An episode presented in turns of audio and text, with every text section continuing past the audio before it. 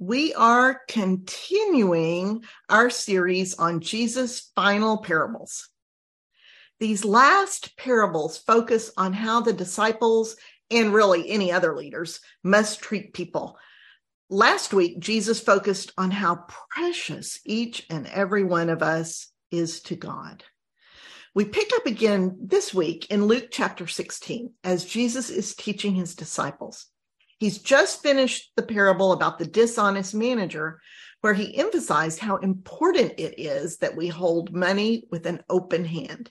Money is given to us by God for use in God's purposes. It is not for our own power or glory or for achieving our own personal goals.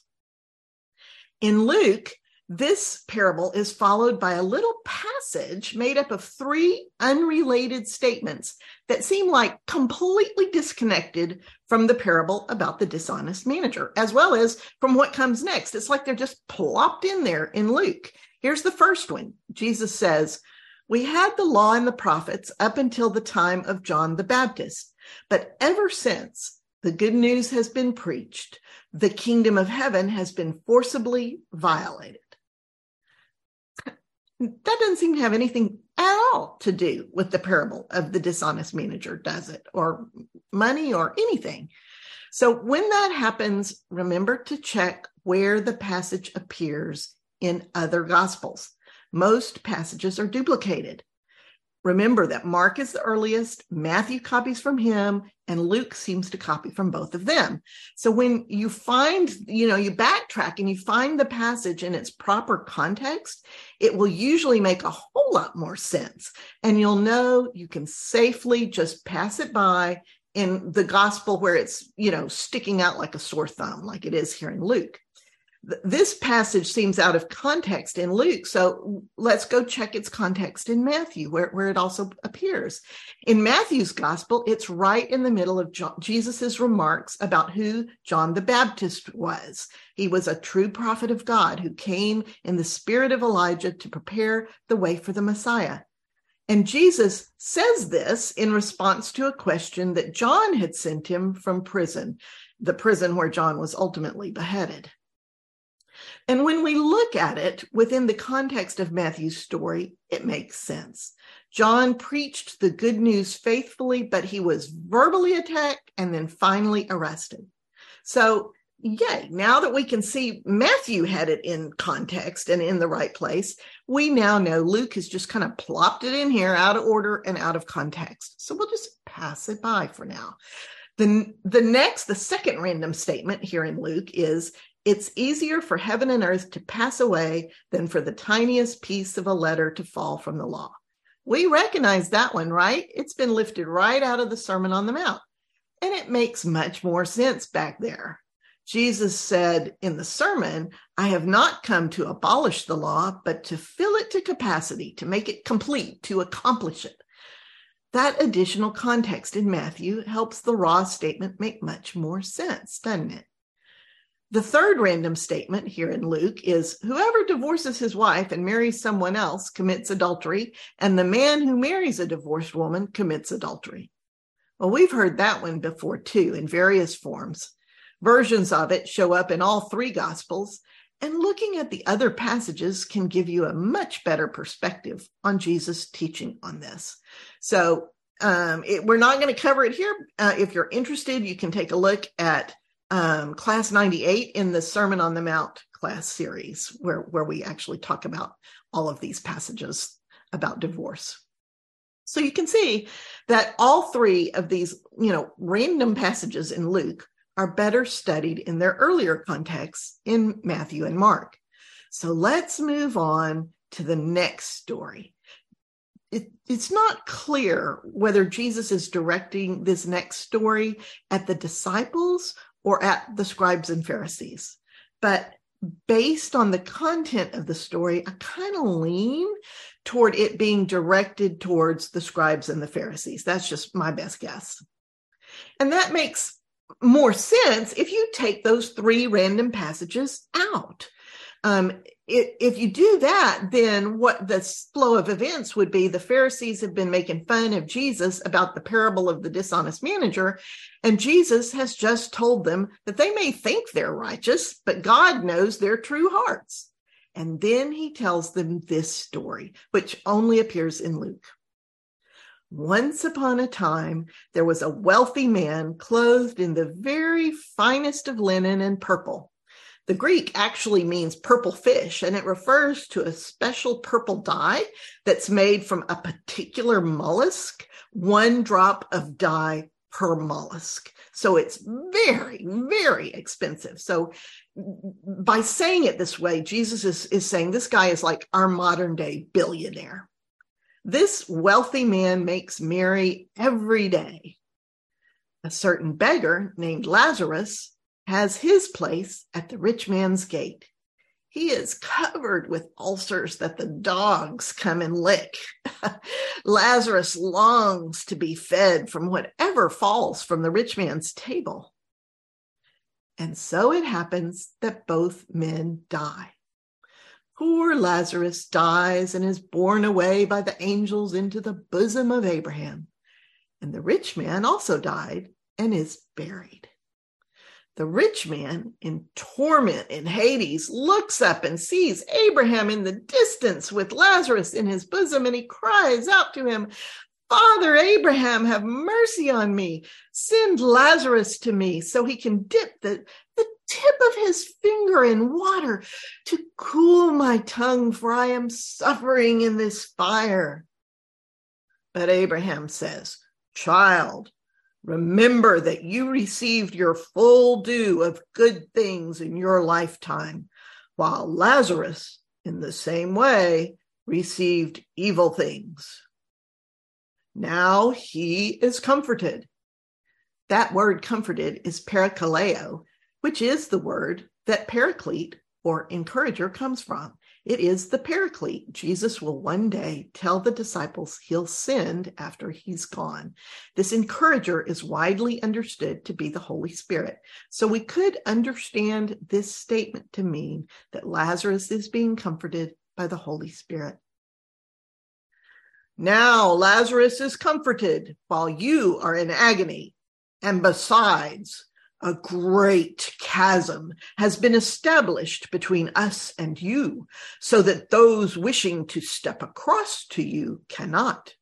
Neither can anyone cross over from there to here. Now I'm going to stop this parable right here because I think up to this point, it is just Jesus telling a popular cultural story that everyone knows. I think Jesus is about to add a surprise ending to it, which he's done a time or two with other parables.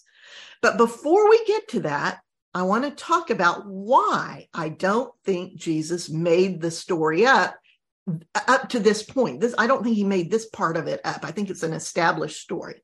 One thing that gives us a hint that it's a popular cultural story is it doesn't sound like a typical Jesus parable. Think about it. Jesus typically uses images drawn from people's common lives, like farming, rich people's banquets, trees along the side of the road, people building things, the lives of servants and vineyard workers. On the rare occasion that Jesus even talks at all about the consequences of actions, he uses the image of Gehenna, the trash dump outside of Jerusalem.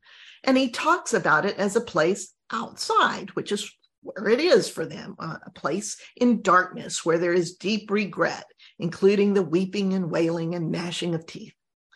At least up to this point, he hasn't talked about fiery, eternal torture with no possibility of repentance or mercy. Another reason I don't think Jesus made this story up is that the Hebrew Bible doesn't talk about the afterlife in these terms either. The Hebrew Bible refers to Sheol, which is not described as a place of torture, but as a place of nothingness, neither good nor bad, simply dead, like a graveyard. And whenever Sheol is translated into Greek, the Greek word for Sheol is Hades. So Hades at least in ancient Jewish understanding, is not a place of torment. So, where did this weird little story come from? Well, the first thing we might consider is that the embellishment of Hades as being a temporary place with torments and rewards is relatively new to the Jews. This embellishment entered their culture under the influence of their various conquerors, in particular the Persians and Greeks, just a few hundred years before Jesus' birth. And there's a definite Egyptian influence as well. Remember, there's been a large, prestigious Jewish community down in Alexandria, Egypt for many hundreds of years. And the Egyptians have a very different understanding of the afterlife than is presented in the Hebrew Bible. In fact, there's an old Egyptian story of Osiris in which a man is given a tour of the realm of the dead, where he sees rewards for people who have done more good deeds than bad, and punishments for people who have done more bad than good. There's even a section in the Egyptian underworld world for people whose good deeds are equal to their bad deeds. That's very different than the Hebrew Bible which expects evil men to be punished on earth or be punished by having all their descendants obliterated after their death. In fact, there is only one single late reference in Daniel 12 to those sleeping in the dust who will be awakened to a resurrection of either everlasting life or contempt. That is a Persian context and in the Hebrew Bible, this, this chapter in Daniel was written just 200 years before Jesus' birth. Nevertheless, this new concept is carried back from Persia to Palestine when the captives return home over the couple of hundred years before Jesus' birth, it becomes even more pronounced and exaggerated. We can actually see its growth in the books of the Apocrypha, which were written during that intermediate period between the Hebrew Bible and the New Testament. And it is at that time that we also begin to see the phrase bosom of Abraham being used for the first time in stories you can think of it as an idea that's sort of seeping into the Jewish cultural understanding of life after death. And it, it fills a void left by the Hebrew Bible, which simply trusts that God will set everything right in the end. Knowing exactly how God will deal with bad people who get away with it here on earth is a very attractive idea. People suffering here on earth like to think that after death there is a temporary place where the bad, especially the rich and powerful, are punished, and the good, especially those who suffered in life, are rewarded before and at the final resurrection. It's an idea that gets stronger and stronger until it is pervasive by the time of Jesus. And it continues to be embellished even after the time of Jesus. The early Christian views about Hades are articulated quite specifically by an early Christian theologian named Hippolytus. He lived about 200 years after Christ, and we have manuscripts of some of his arguments against Plato. I've put a link on the screen to Werner Bible Commentary, which is a good source for more info on this. And here are some of the things Hippolytus says. First, Hades is a temporary place with several sections. Sound familiar?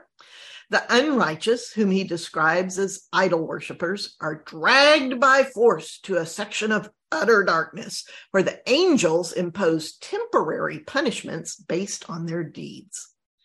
The righteous, however, are led by the angels with songs and hymns to an area of light and peace called the bosom of Abraham. There's that phrase. And in between these two areas, Hippolytus says, is a vast abyss. The unrighteous are close enough to a lake of unquenchable fire that they can feel its heat. Hippolytus called this lake Gehenna. According to Hippolytus, no one is cast into the lake of unquenchable fire until the judgment day, when the unrighteous will finally be cast in for eternal torment and punishment, while the righteous move on to receive the kingdom. You can already see the divergence from Jesus' teachings, can't you? Jesus has not talked about a lake of unquenchable fire in which people will be eternally tormented. Jesus has only spoken of a place of darkness where there is weeping and wailing and gnashing of teeth, a place of deep regret. And so far, when Jesus speaks of Gehenna, it is always in reference to the trash heap outside of Jerusalem that was always stinking and smoldering. So, with this broader cultural context, we can understand why this story of the rich man and Lazarus doesn't sound like any of Jesus' other parables. It's because Jesus is telling a story that everyone already knows. It's not his story. He's not making a theological statement about the afterlife, nor about purgatory, which is what this temporary place eventually comes to be called, or about eternal torment. At least that's what I think based on all the everything I just showed you. I think Jesus is repurposing this story so he can change the punchline. It seems originally to be a cautionary tale about how the righteous are rewarded and the unrighteous are punished, right? If, if the story ended right where it, where we are, that's what it would be about. Jesus tells the story up to that point as he's talking to the Pharisees about how they think they're righteous, but God sees their hearts. But then Jesus carries the whole story a little further, giving it an entirely new punchline. Let's pick the story up again and see the twist Jesus gives to the end of it. Jesus says, when Abraham tells the rich man cannot have a drink of water, nor can he cross over the great chasm, the rich man answers, I beg you, Father, to send Lazarus to my father's house, for I have five brothers. He can warn them so they do not end up in this place of torment. So notice that the rich man wants Lazarus to rise from the dead to go warn his uh, the rich man's brothers. But Abraham replies, they have Moses and the prophets. Let them listen to them. No, they won't, Father Abraham, says the rich man. But if someone from the dead would go to them, they would repent. But Abraham says, if they will not listen to Moses and the prophets, they will not be persuaded, even if someone rises from the dead. Now, that's a very different punchline than would normally be attached to this story. This would be like Jesus changing the ending of the story of Cinderella from they lived happily ever after to and the prince worked while Cinderella got her master's degree. It's very unexpected and therefore very memorable. Jesus has told this whole story in response to the Pharisees who who love money and who have been sneering at his teaching about not being able to serve both God and money. And Jesus knows that he needs to clarify all this for his disciples. They are surely lost. You know, how he teaches them is very different from how he teaches the Pharisees. Uh, so Jesus takes the time right here to go back to the roots of the Hebrew Bible and explain to his disciples what does eventually happen. And it's not what this popular cultural story described. Jesus says to his disciples, You know, guys, stumbling blocks are going to happen in life. The Greek word Jesus uses here doesn't just mean random bumps in the road, it means traps or snares placed intentionally, of which money, as we know, is a big one, right? He says, traps and snares are going to happen. But woe to the one who puts them there. It would be better for him to be cast into the sea with a millstone around his neck. Pay attention to yourselves.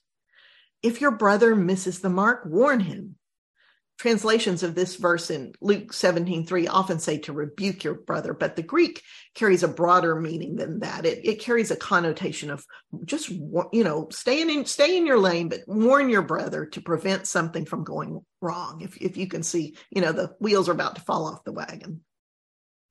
It, and if he does wrong to you seven times in a single day and repents, forgive him. Now, that is a very straightforward teaching. This same teaching shows up in both Matthew and Mark. So I'm going to go um, pick up the additional bits that they have to add. Jesus says, If your hand or foot causes you to stumble, cut it off.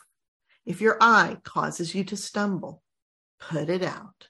It is better to enter the kingdom of God maimed than to enter or be thrown into Gehenna, where, quote, their worms do not die and the fire is not quenched. That last bit is a quote from Isaiah 66. That passage in Isaiah is a picture of the Lord's utter outrage at people who do all the right religious rituals, but are secretly evil. Jesus is saying, don't be like the Pharisees. Don't be like those folks. Let's look at the passage in Isaiah to get some context for what Jesus is referring to. The people Jesus is talking to would know this context. The disciples would know this. These next couple of verses um, are quotes from the New International Version. The Lord is coming with fire, and his chariots are like a whirlwind. He will bring down his anger with fury and his rebuke with flames of fire. For with fire and with his sword, the Lord will execute judgment on all people, and many will be those slain by the Lord. Isaiah goes on to say that those slain are those who pretend to be righteous, but are actively and intentionally doing evil. But this same Isaiah passage is also full of other end time references we've come to expect and to look for. Passages describing peace and restoration for the Jews and how everyone in the entire world will come to worship the Lord and how the Lord will choose new priests and Levites from among the Jews. I think it's very interesting that the Lord is judging all people with fire and his sword. We know from studying the Hebrew Bible that the Lord's fire is a fire of purification and holiness. It is consistently represented in ways that indicate this fire is part of the very essence of God. It is the Holy Spirit of God. By definition, it purifies all that is not holy. And it's this very same Holy Spirit that we've been given. It's the fire we can stand in now. This is Jesus' message, and it was God's message all the way through the Hebrew Bible. God is near. We can draw near to God. And in doing so, we are drawing near to this very fire of holiness and purification. And what about that sword, the one that slays the pretenders, those who lead, you know, the ones who lead other people into evil? Is that the sword of the Spirit, which is the capital W word, which is Jesus Christ? Maybe. I think so. But this passage ends by talking about bodies lying around outside of Jerusalem and how their worms do not die and the fire is not quenched. That all sounds very physical, very earthy. And Gehenna itself, the actual trash dump, would naturally be a place where worms never die and fires are not quenched. This is very physical imagery that Jesus is drawing from, and it is specific to the city of Jerusalem. I think these prophecies seem to have a dual meaning, a spiritual one as well as a physical one about the Lord physically defending Jerusalem in the last day. If you go back and read Isaiah 66, you'll see even more physical references to the survivors of that final war going out to gather God's people from all over the world and bring them home to Jerusalem using whatever kind of transportation they can find. It's a remarkable passage. And it, this is what Jesus is quoting from. But Jesus seems to be speaking to the spiritual aspect of the prophecy, not to, you know, the impending final war. And it's important to understand this context because it helps make sense of what Jesus says next. He says, For everyone, or you could interpret that as all things, will be salted with fire.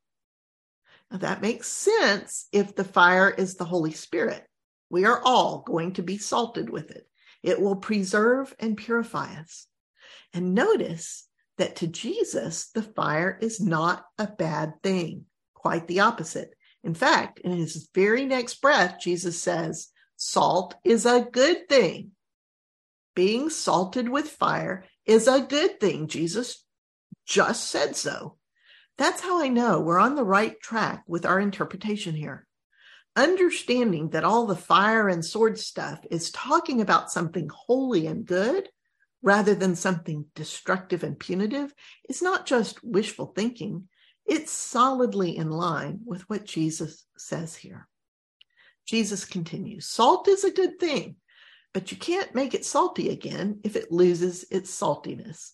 So have salt in yourselves and be at peace with one another. Now, this totally aligns with Jesus' teaching in the Sermon on the Mount. You know, that we're the salt of the earth and the light of the world. Jesus uses salt and light interchangeably in his in imagery. He has done through his whole ministry. And note that the result for us as disciples is that we should simply relax about all of this and be at peace within ourselves and with each other. These should not be passages of distress. So we've looked at Luke and Mark. Let's see what Matthew does with the passage. Matthew pretty much copies Mark, but he leaves out the Isaiah quote. Thank goodness for Mark, or we'd not have known all that very helpful context. Matthew launches from here into the parable about our Father in heaven leaving the 99 sheep to go find one sheep that got lost, and how God is not willing for even the least one to perish. And after that, Matthew talks about how to handle things when a brother or sister wrongs you. We covered that back in the series on Discipleship 102 in class 113.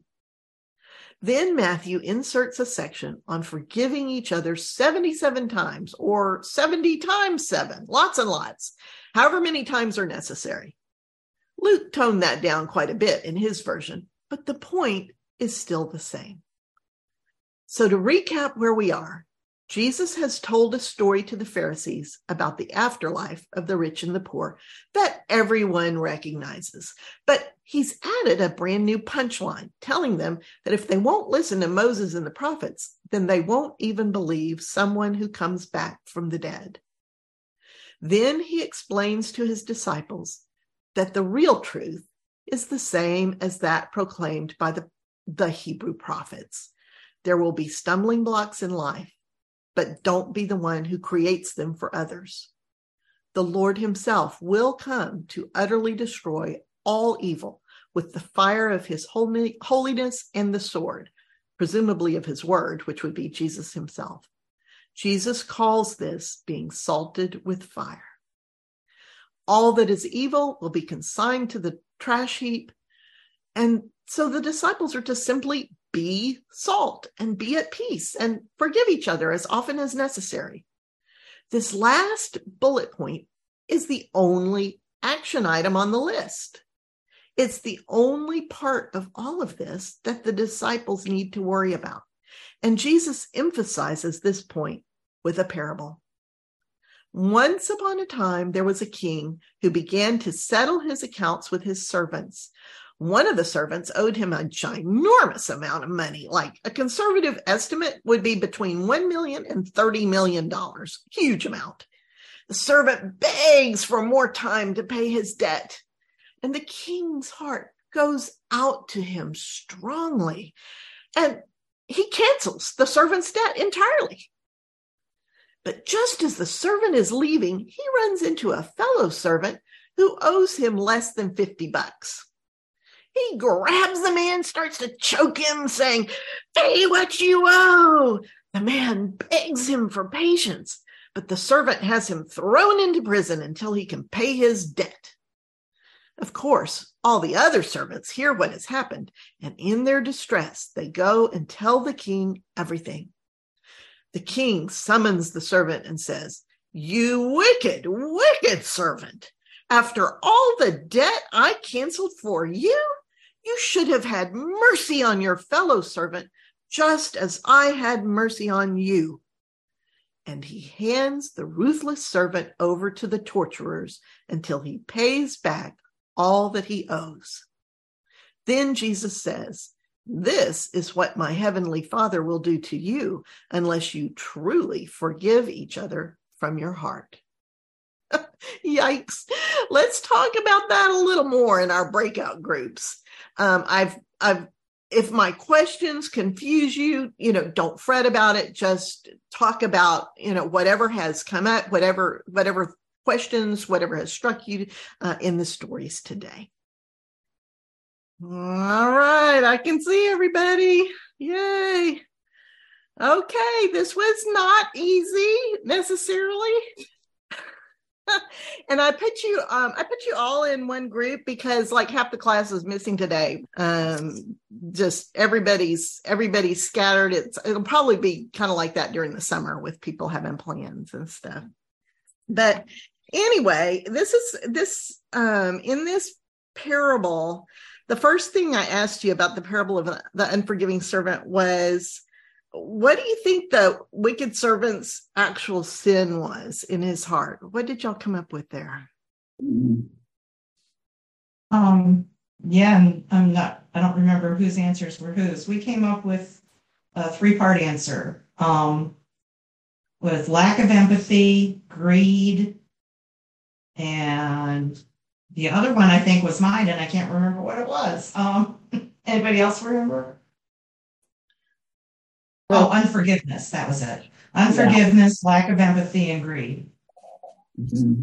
Yeah, that all that all sounds good. I was, um, you know, I kind of I I thought I wondered if he thought he deserved to be forgiven. You know, if that that it was some sort of hubris that he thought he was better than other folks. You know, and then I thought, well, you know, it, greed came to my mind too. You know, and I, and I thought, well I wonder if he was serving power and money. Really, you know. And that then kind of it was just a short step from that to say, well, golly, he valued money over people.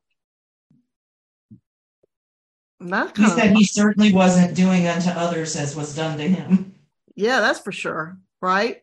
And how does how did how has Jesus been teaching his disciples to hold money? Loosely. Exactly. That it's not theirs. Yeah.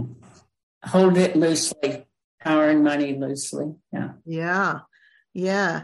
So then I then I threw you a little curveball. I said, um, what is the purpose of torture? What would people understand the purpose of torture to be? Mm-hmm. And of course, when I think torture, I think Spanish Inquisition. So that's what I'm thinking in my mind. Well, of course, we all first thought punishment. And then Woody read the part that said, hint, it's not punishment. so then we had to go back to the thinking board. Interesting. And we also said that um, it's a deterrent for hmm. others to look at it and say, oh, I don't want to go through what they went through. Hmm. Interesting. Interesting. And if uh, you got something other than that, I don't know if we came up with it. what you know, I was thinking about the Spanish Inquisition, and I was thinking, well, what what were they trying to do? What were they trying to do in this when they tortured people in the Spanish Inquisition? Get them to confess. Get them to confess, get them to change their minds, which is the very word for repentance, right? Mm-hmm. And and um and so I I thought, oh, so I wrote down the words com- repentance and confession, which y'all just came up with. So then um, there was, uh, I, I, asked, um, how would you compare the idea of a fiery Gehenna, the trash heap version outside of Jerusalem, with the fire of the Holy Spirit? Those seem to me to be very different things. Shirley came up with a really good one on that. Oh, good. I was just going to say you did, Woody. Because no, you turned it around better than I did. Well, I'll, I will say My, what Shirley said was that the fire in Gehenna was the, the purpose of that fire was to get rid of bad stuff.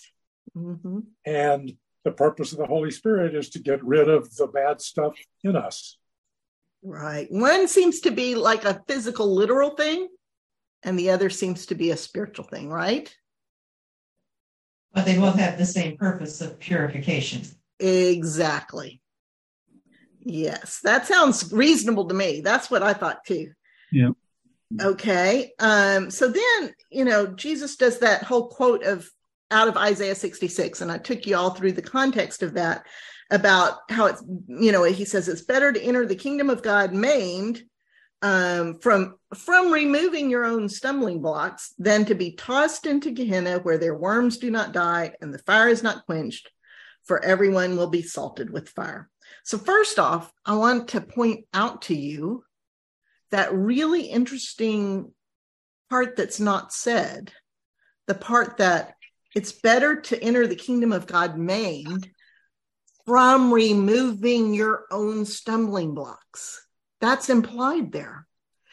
And that implies that we are setting traps and snares for ourselves and that we need to look at those and remove those from our lives.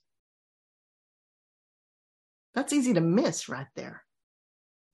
Interesting. I, I would think off the top of my head that the vast majority of our stumbling blocks are ones that we create ourselves. Right? Absolutely. And and Jesus says, you know, if it's your hand, cut it off. If it's your foot, cut it off. If it's your eye, gouge it out. It's the whole Sermon on the Mount stuff. He's talking about the things we're doing to ourselves, it, just like what he said. Those are the big ones, not what people do to us what we do to ourselves. If I had to, if I had to cut off all of my stumbling blocks, there would be nothing left. I think he was speaking metaphorically. So, yeah. pretty sure. Yeah, there are people who literally have done that. Yeah, and that's kind of sad because yeah. Mm-hmm. because that would make your body, you know, it just i don't i think jesus is about healing our bodies and making us whole and well and you know and and our fingers and are not evil but I, I do think like when he's talking about about you know gouging out your eye what i think about is in our day and age it would be you know if you need to turn off your internet or at least take a break from it. Whatever. So anyway what then i then i said okay so you can see in my questions. I'm just sitting here kind of thinking all around this parable and and i'm saying okay what does a stumbling block prevent? If you have a stumbling block what is it preventing?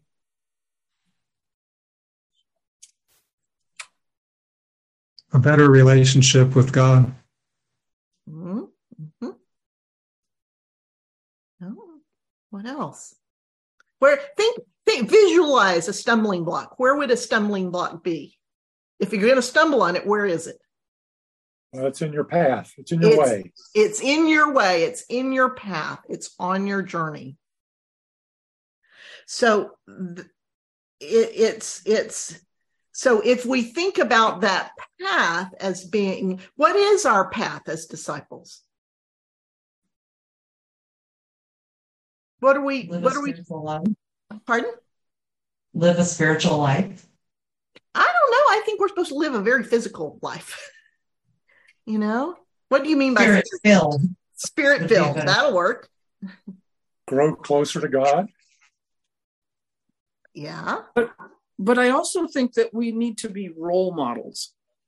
And I think good begets good as well as evil begets evil. I mean, I look at, you know, my ex students, and many of them were on that line, just like I was when I was younger. And one action could have caused them to go the wrong way. And equally, one action could have caused them to go the right way. And I, I do think that we have a requirement to live the word. And I think that dude who was put in jail by the, the king, he was a friggin' hypocrite. And I think that we need to not, you know, say one thing and act another thing.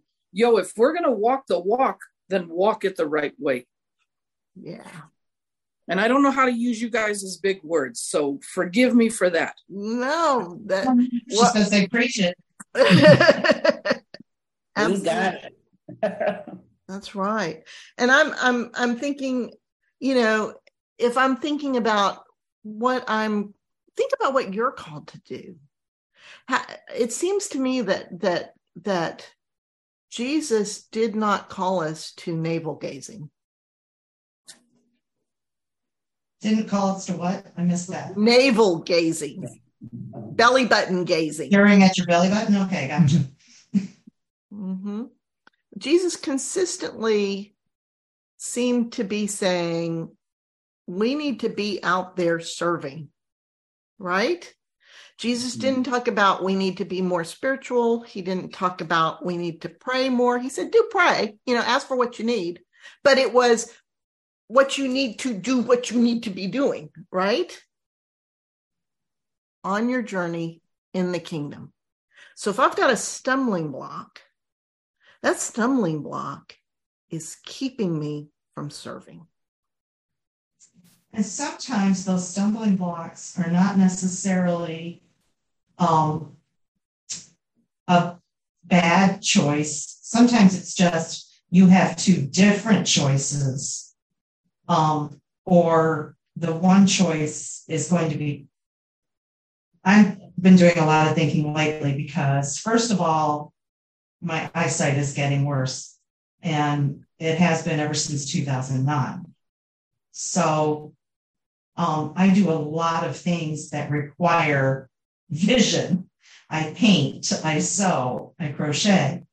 Um, and not being able to see is a, is a stumbling block to me being able to accomplish the things that I would like to accomplish. And I, I've prayed a lot about it because I'm like, God, of all the things I lose, I've never wanted to lose my eyesight. But then I had this surgery. And Brian's heard me say this way too many times. I miss my voice. I can no longer sing in the choir. It's Oh, sure. killing. It is killing me because that was a passion. But I feel like God's calling me in another direction. And I've worked with the deaf in the past. And recently, whenever I'm in church and they're singing a song that I just cannot reach the notes to anyway, um, I start signing. Oh, And I had a young lady in church come up to me, and she's been learning um, American Sign Language. She's in her fourth year.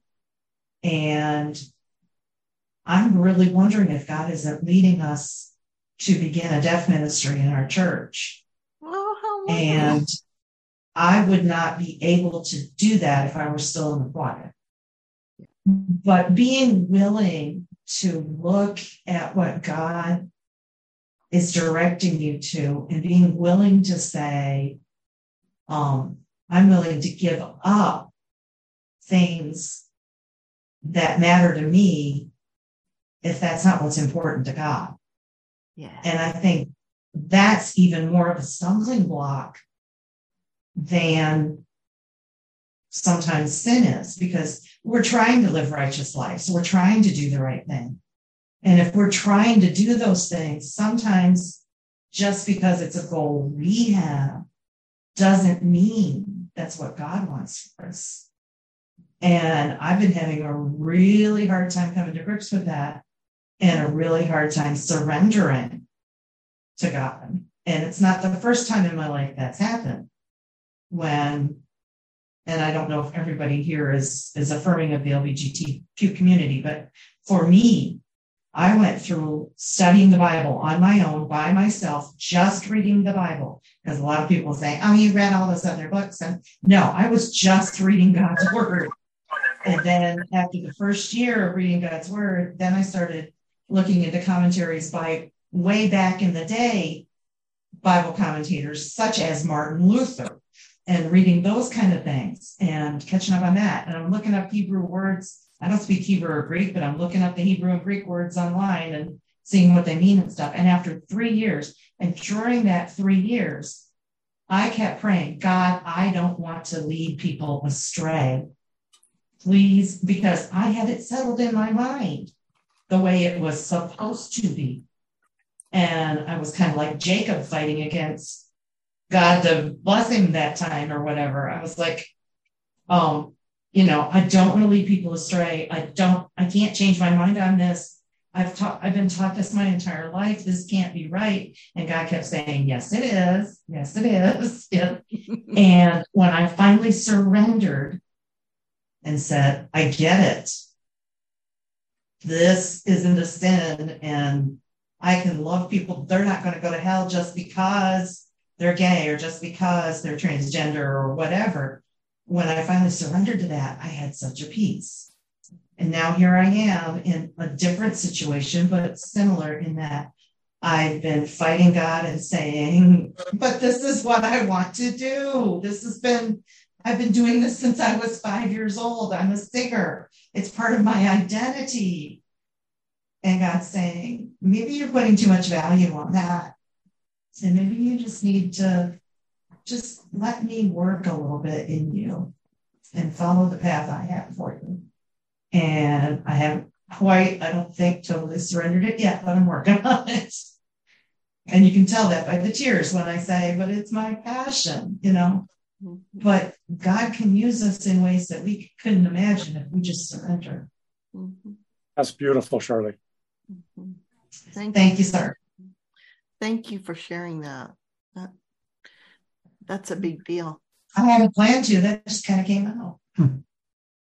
That's a big deal. But I mean, those things can be a stumbling block. So, mm-hmm. yeah, but it's it's along the lines of, you know, we can run into those stumbling blocks that other people set for us, that we have set for us, that circumstances set for us, and find that we can't move them. You know, we can be addicted to things and we can't move it, you know. But God can redeem anything.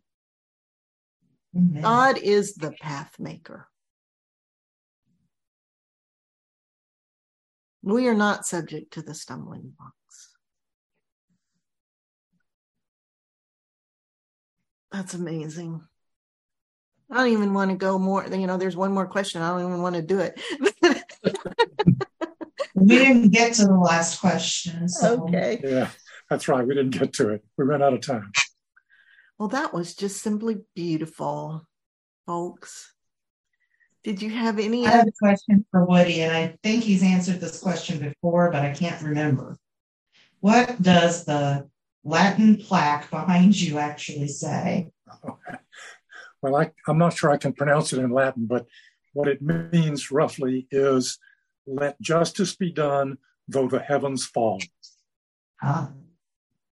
Oh, beautiful. Ah, I get that because I get the justice word and the, I can't pronounce it, but that last word um, looks like this is similar to the Spanish word for fall. Mm-hmm. So that would be that it. makes sense. Yeah. Wow. All right. Any other thoughts? Let's uh, pray for each other this week um, for all those who are traveling and, you know, the things going on at the Methodist Convention. We had news out of the Southern Baptist Convention yesterday. There's a lot of women out there that need to be prayed for. So, um, just that didn't go well. No, it didn't go well at all. So, anyway, y'all, it's wonderful, and I will see you next Thursday. I love you. I will see you in three weeks. Oh, fun in the Baltic. Bye. Bye. Bye. Bye.